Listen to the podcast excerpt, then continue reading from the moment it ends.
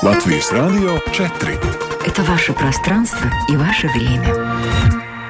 Сегодня 13 апреля, в Латвии час дня, и вашему вниманию информационная программа «Сегодня в 13» на Латвийском радио 4. В студии Алиса Прохорова. Здравствуйте. Здравствуйте.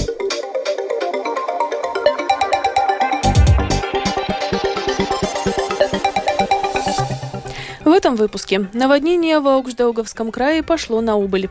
В центре Риги начались работы по введению зоны ограничения скорости. Госполиция расследует случаи с нанесением ножевых ранений в Рижском техникуме искусств и медиа. Жители многих стран, в том числе Латвии, стали активно скупать золото. КНДР запустила ракету в сторону Японского моря. Об этом и не только подробнее далее.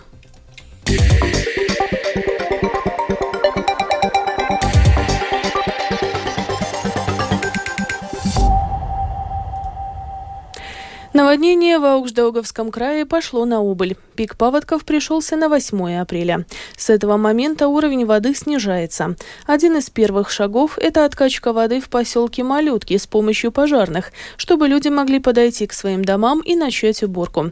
Подробнее в сюжете Сергея Кузнецова. Дачный поселок Малютки в Таборской волости Аугждавского края – один из пострадавших в ходе весеннего разлива Даугавы. И вчера самоуправление с пожарными начало откачку воды с первой линии. От воды пострадало около 100 дач. Около 10 оказались почти полностью под водой, рассказывает исполнительный директор Аугждавского края Петерис Залбе. Чтобы снизить уровень до тех фундаментов, когда уже это безопасно, чтобы вода уходила и людей было бы меньше сделан урон вместе с Велсугун Засибасглапшинас Денес. Сейчас будем начинать откачку воды и перебрасывать ее в Долгаву, потому что как бы это уже безопасно. Это поможет в первую очередь тем дачам, которые только фундаменты залиты и подошла вода к погребам, а, быстрее убрать воду и осушить фундамент и спокойно подойти к своим домам. Это будет около 50 участков. Для второй половины затопленных участков это снизит уровень воды в среднем на 1 метр. Постепенно тогда уже вторым этапом можно будет переехать транспорту, потому что это большой генератор, э, которым будут откатывать, и он сможет уже подобраться э, к другой части, и тогда уже продолжить работы там. Вчера пожарные сначала осмотрели территорию, где можно установить насосную станцию, и как проложить рукава, чтобы приступить к работе, объясняет заместитель командира Латгальского регионального управления пожарно-спасательной службы Валдис Трауме. Самоуправление у нас попросило, что надо качать воду из затопленных территорий. Сейчас мы смотрим, откуда лучше качать воду. Или нам рукава тянуть 100-150 метров, или рукава у нас тянуть там 20-30 метров. Ну и возможности нашей техники, куда она может подъехать. Вот что смотрели, выбрали два варианта. Сейчас приедет техника, и тогда мы посмотрим, который вариант лучше.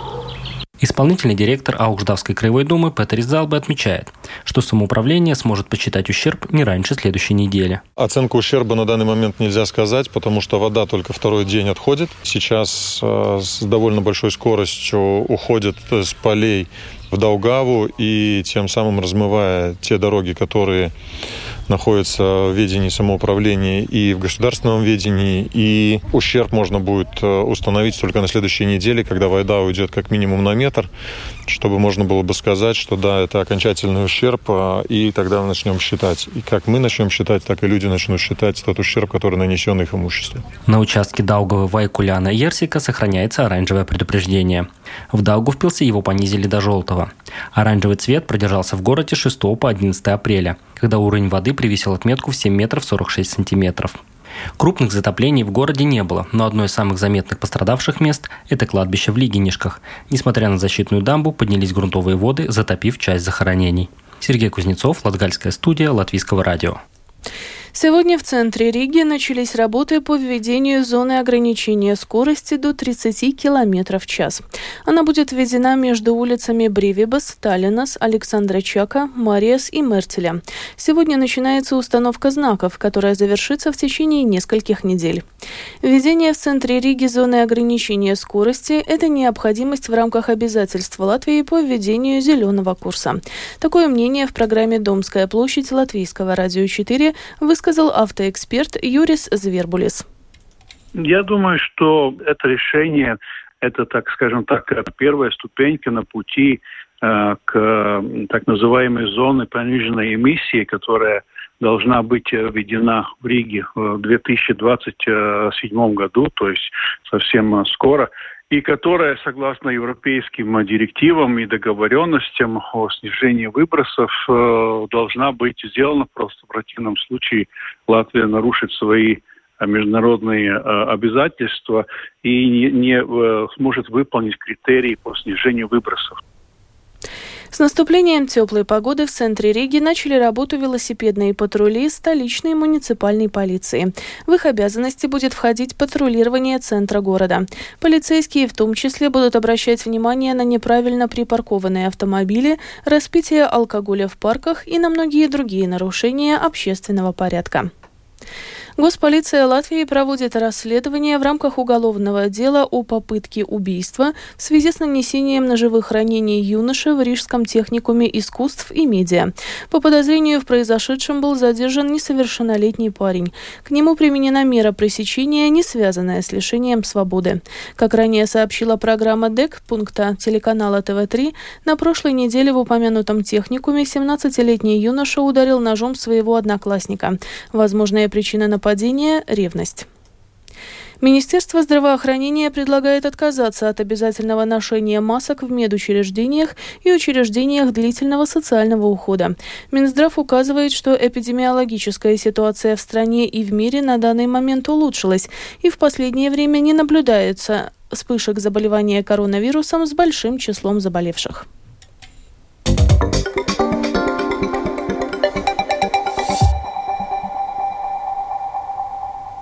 Продолжаем выпуск. Живущие в Латвии граждане России, которые не начнут процесс сдачи обязательного экзамена по латышскому до 1 сентября этого года, должны будут покинуть страну до 2 декабря. Подавать заявки на сдачу экзамена нужно было с 1 февраля по 24 марта. Однако желающих пройти языковую проверку оказалось не слишком много. Как считает глава комиссии Сейма по гражданству, миграции и сплочению общества Ингмар Слидека от объединенного списка, все дело в в том, что многие еще не поняли или не захотели понять серьезность ситуации. Я предполагаю, ну чисто по-человечески, что многие люди думают, что это все несерьезно, ну и потому вот не подали вот это э, заявление на сдачу экзамена в марте, да.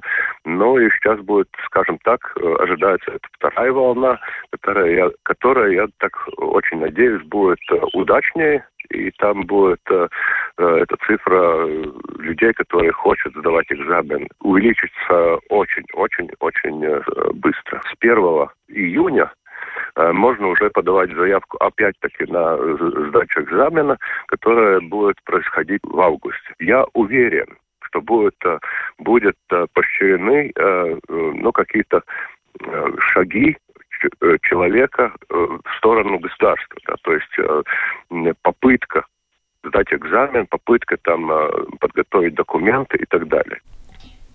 Представители сферы искусства призывают приостановить вторую волну уничтожения памятников и о каждом конкретном объекте принимать отдельное решение. Этот вопрос обсудили на дискуссии, которая прошла в Латвийской художественной академии. На мероприятии побывала Скирман Тебальчуте.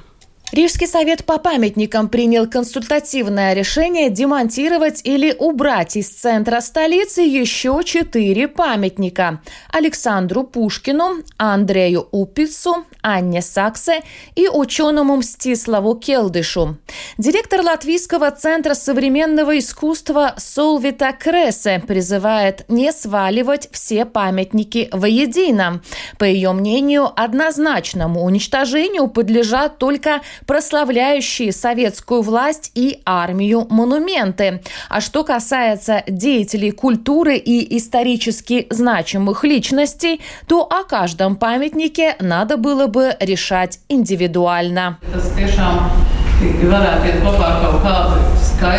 Это все можно соединить с каким-то поясняющим материалом или каким-то контекстным элементом, который изменит значение этих памятников, интерпретирует их согласно нашему нынешнему мировоззрению. По-моему, очень важно о каждом конкретном памятнике думать отдельно.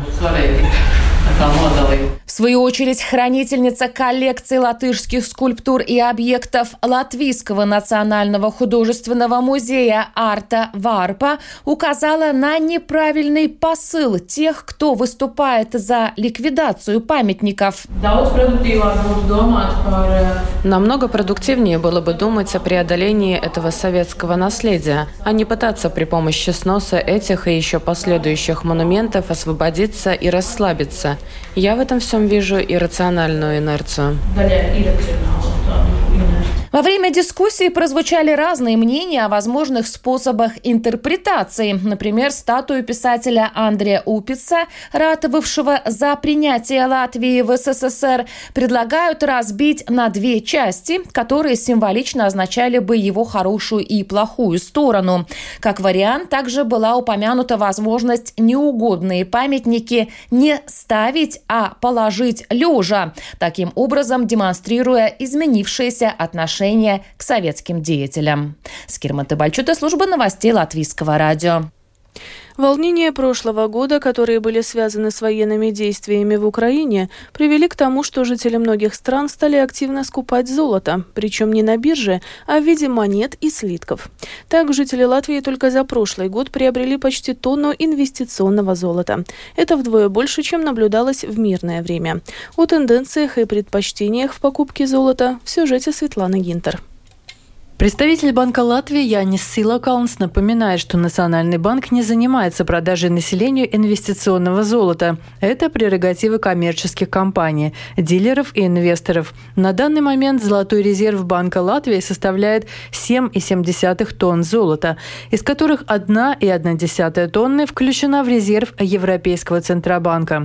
Латвийский золотой фонд хранится в Лондоне и совершенно не предназначен для продажи.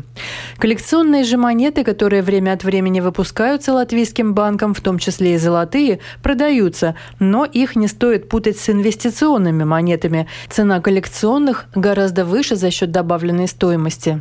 Золото же для инвестиций в Латвии, как и по всему Евросоюзу, продается населению без НДС. А вот при продаже, в случае, если вы продадите такие монеты или слитки по большей цене, чем покупали, вам придется заплатить государству налог на прирост капитала. 20% от разницы между ценой при покупке и продаже золотой монеты или слитка. Сейчас унция золота достигает цены почти в 2000 долларов.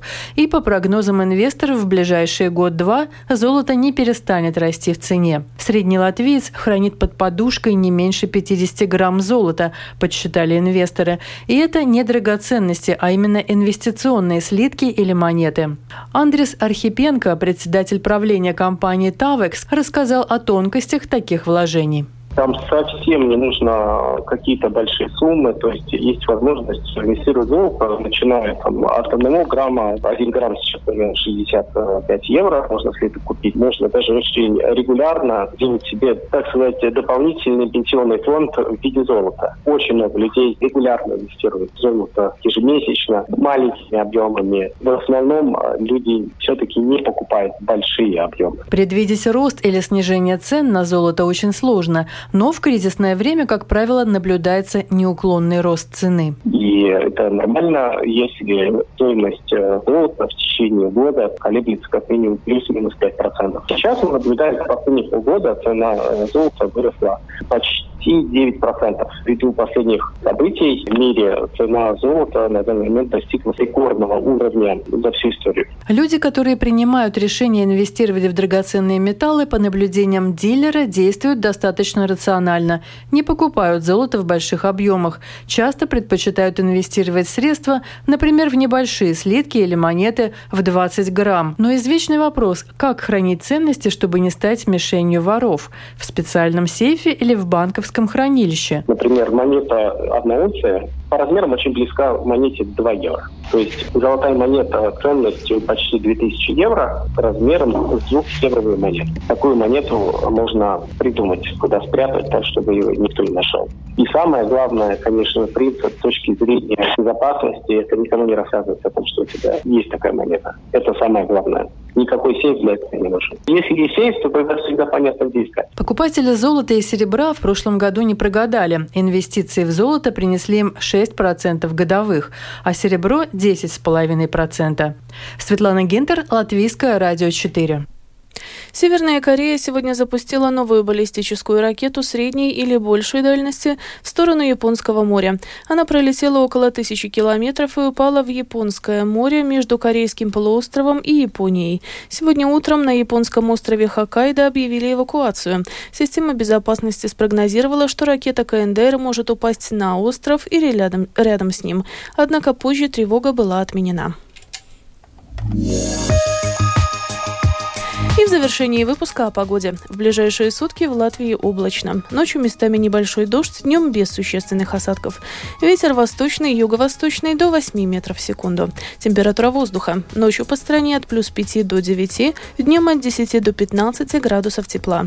В Риге в ближайшие сутки облачно, без существенных осадков. Ветер восточный до 7 метров в секунду. Температура воздуха. Ночью в столице от плюс 8 до 9, днем от 13 до 15 градусов тепла тепла.